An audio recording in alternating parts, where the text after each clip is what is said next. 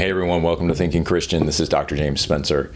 You know, one of the things I remember from Christmases past is uh, sitting in church. I went to a uh, Lutheran Church Missouri Synod uh, in Carlinville, Illinois. And every Christmas, we'd have a service where we put on a nativity play and, uh, and got to read through the Christmas story. Uh, one year, uh, after my voice had deepened, uh, they let me read the whole Christmas story for the congregation. And so uh, it's just one of those fond memories for me of uh, getting to hear the story of Jesus' birth, even though I wasn't a believer at the time. You know, I remember it just being a really special time of year and, uh, and, and being caught up sort of in the, uh, at that point, I probably would have called it just the spirit of Christmas, you know, but now uh, it's taken on a far different significance having become a believer in Jesus Christ. And so, I wanted to just take some time today on the podcast, not to interrupt anybody's Christmas too much, but if you haven't been able to go somewhere and hear the Christmas story, I thought I would uh, try to read through Luke 2 here and uh, just give everyone an opportunity to sit back and listen and really enjoy the story of Jesus' birth. So here we go with Luke 2. In those days, a decree went out from Caesar Augustus that all the world should be registered. This was the first registration when Quirinius was governor of Syria, and all went to be registered, each to his own town.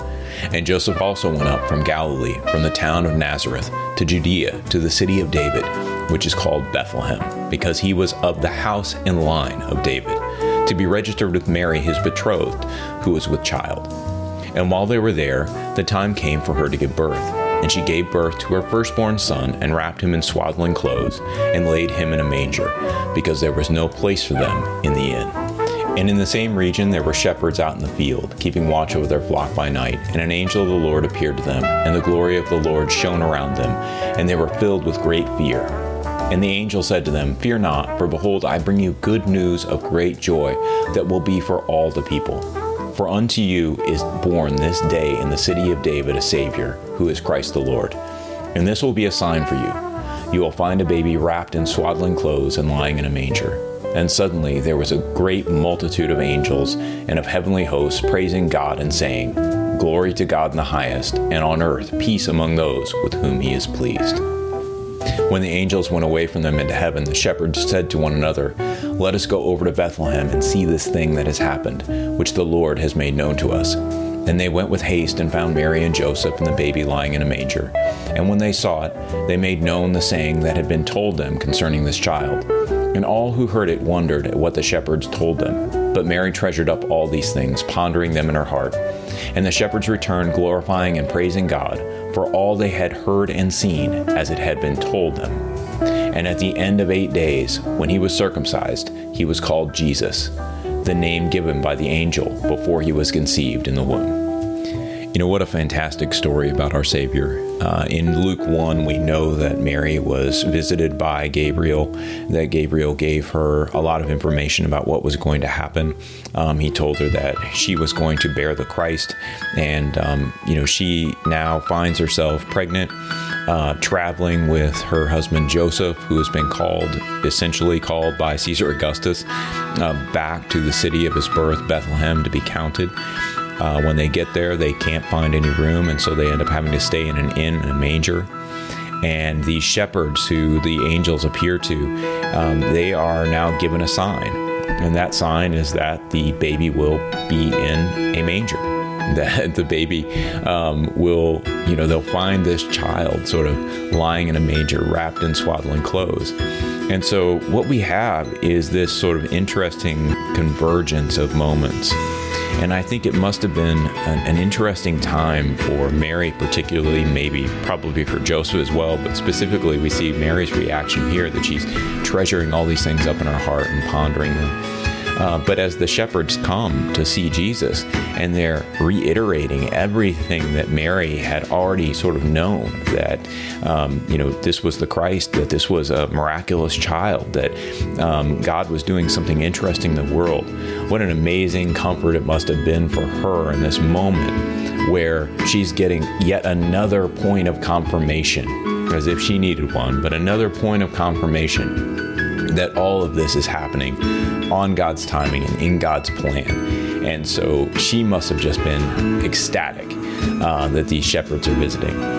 So, as we think about the Christmas story, I think the important part, uh, one of the important parts of the Christmas story, is obviously God's involvement in bringing all these things about the anticipations of Israel, the, uh, the need to redeem all mankind. This is what God is doing through a little baby who came at Christmas time, uh, at the Christ Mass, uh, and uh, and and this is what we celebrate every year at Christmas. So hopefully this reading was uh, pleasurable, and I hope it added to your Christmas season. And I uh, look forward to being with you again on Thinking Christian tomorrow. So take care, have a Merry Christmas, enjoy your time with friends and family, and uh, have a safe and happy holiday season. Well, Merry Christmas, everyone. This is Richard Beattie, uh, producer and co host of Useful to God Radio, uh, right here on KLTT. Uh, the Christmas story from Dr. James Spencer was made possible from usefultogod.com. We thank you for listening to Useful to God every Monday at 1230 right here on KLTT. Uh, I want to tell you about a new daily audio Bible study from Useful to God. It's called Useful to God Radio. And we're doing the Gospels in 30 days, beginning January 1st.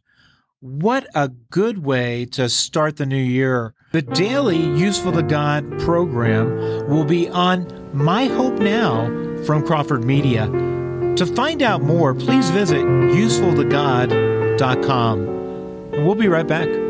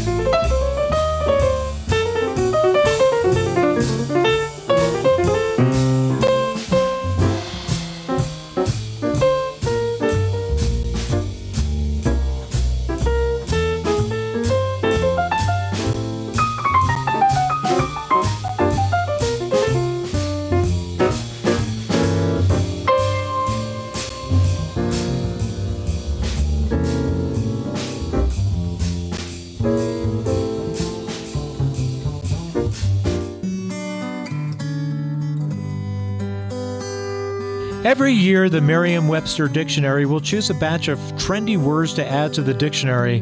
I know, last year it was canceled and woke. This year, gaslighting made the list. How important are words, labels, and brands? As you can hear words that conjure up negative feelings and put down people, they seem to be the trendy words. Words like Advent and elements of Advent don't normally make the list. Hope, peace, love, and joy are deep words of awakening. Hello, everyone. I'm Richard Beattie, and this week on Useful to God, Dr. James Spencer and I will have another conversation on how we can be useful to God. If I could change the narrative this Christmas, I'd secretly change words that are hopeful for a counseled culture.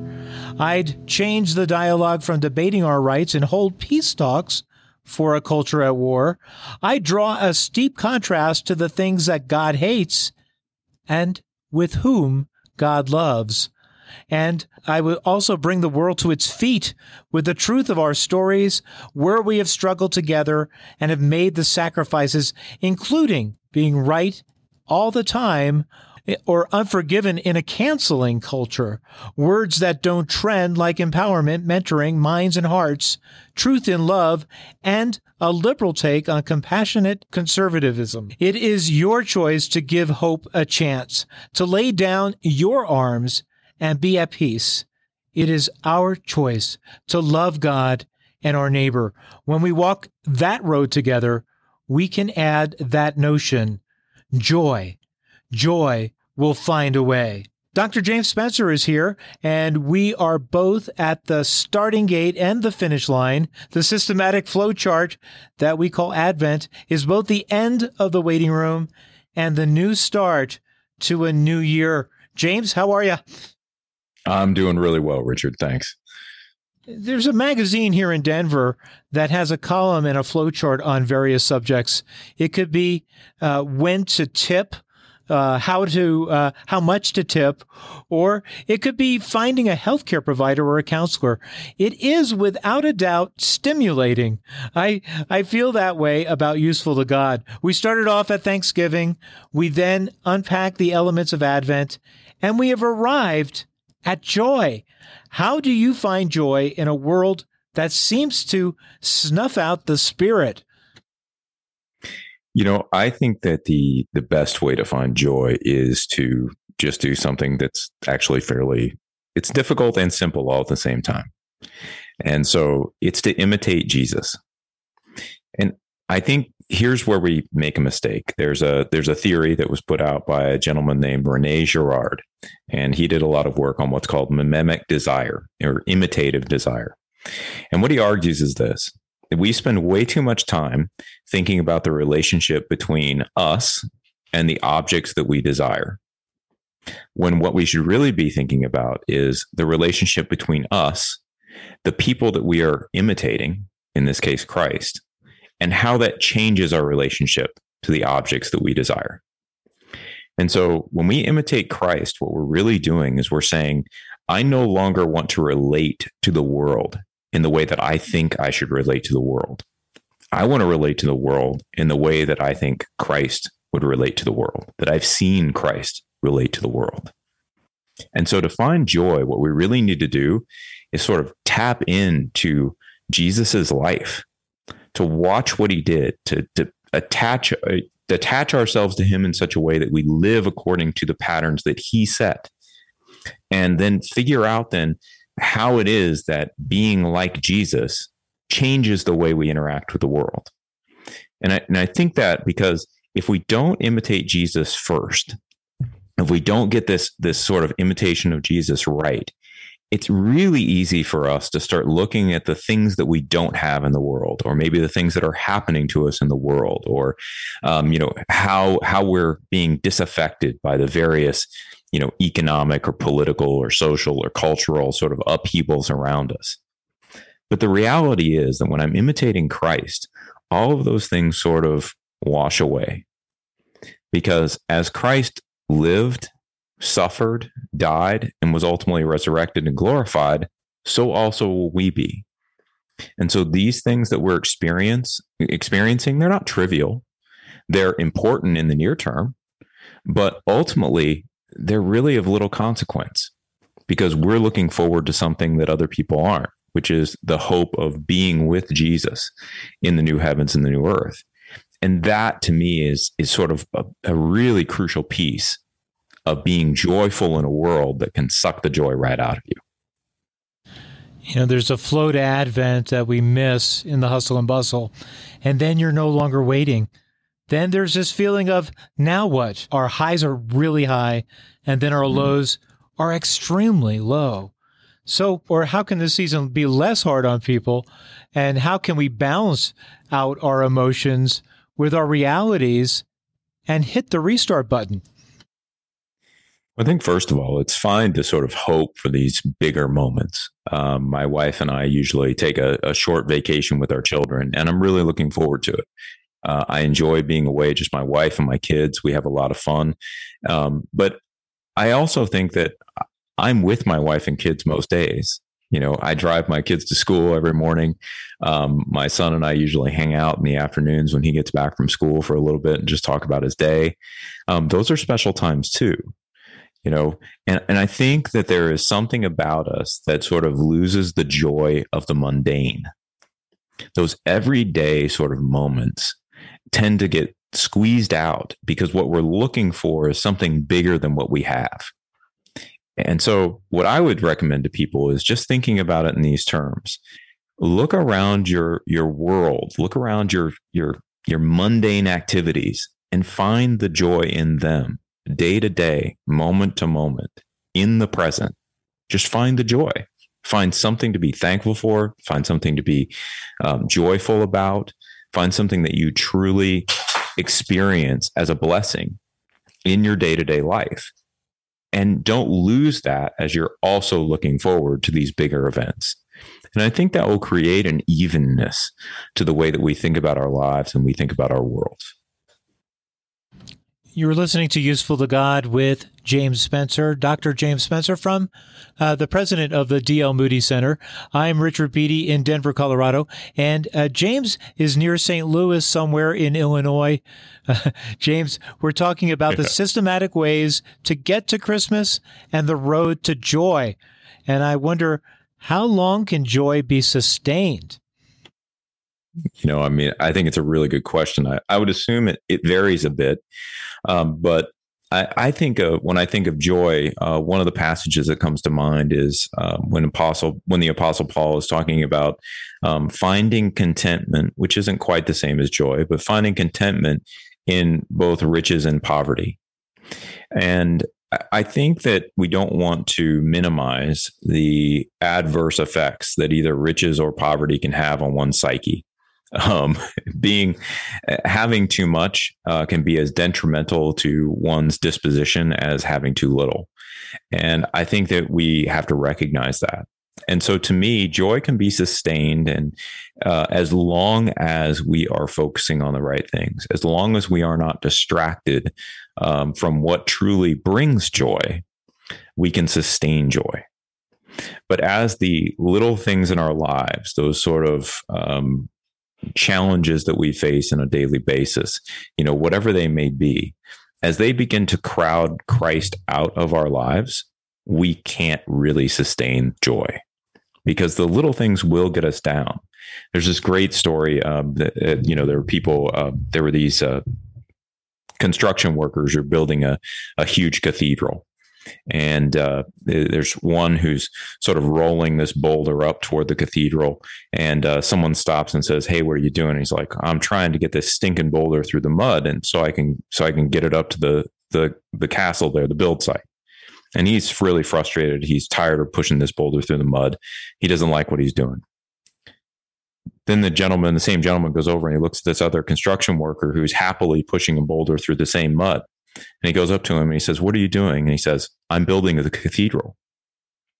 And it's that sort of end goal, that end purpose, that that sort of view perspective that we need to adopt. If we want to sustain joy, we have to look at the bigger picture as opposed to just looking at this specific activity that we're doing now and trying to figure out why it is that we're doing it and what it's worth and all those kind of things. We need to be remembering that we are building the kingdom of God. And that's a joyful activity.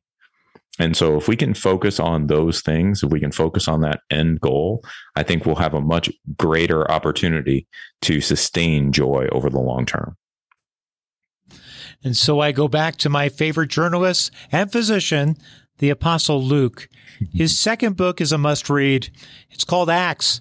the Gospel of Luke is Acts 1, and the Gospel of Luke in Acts of the Apostles to me is Acts 2.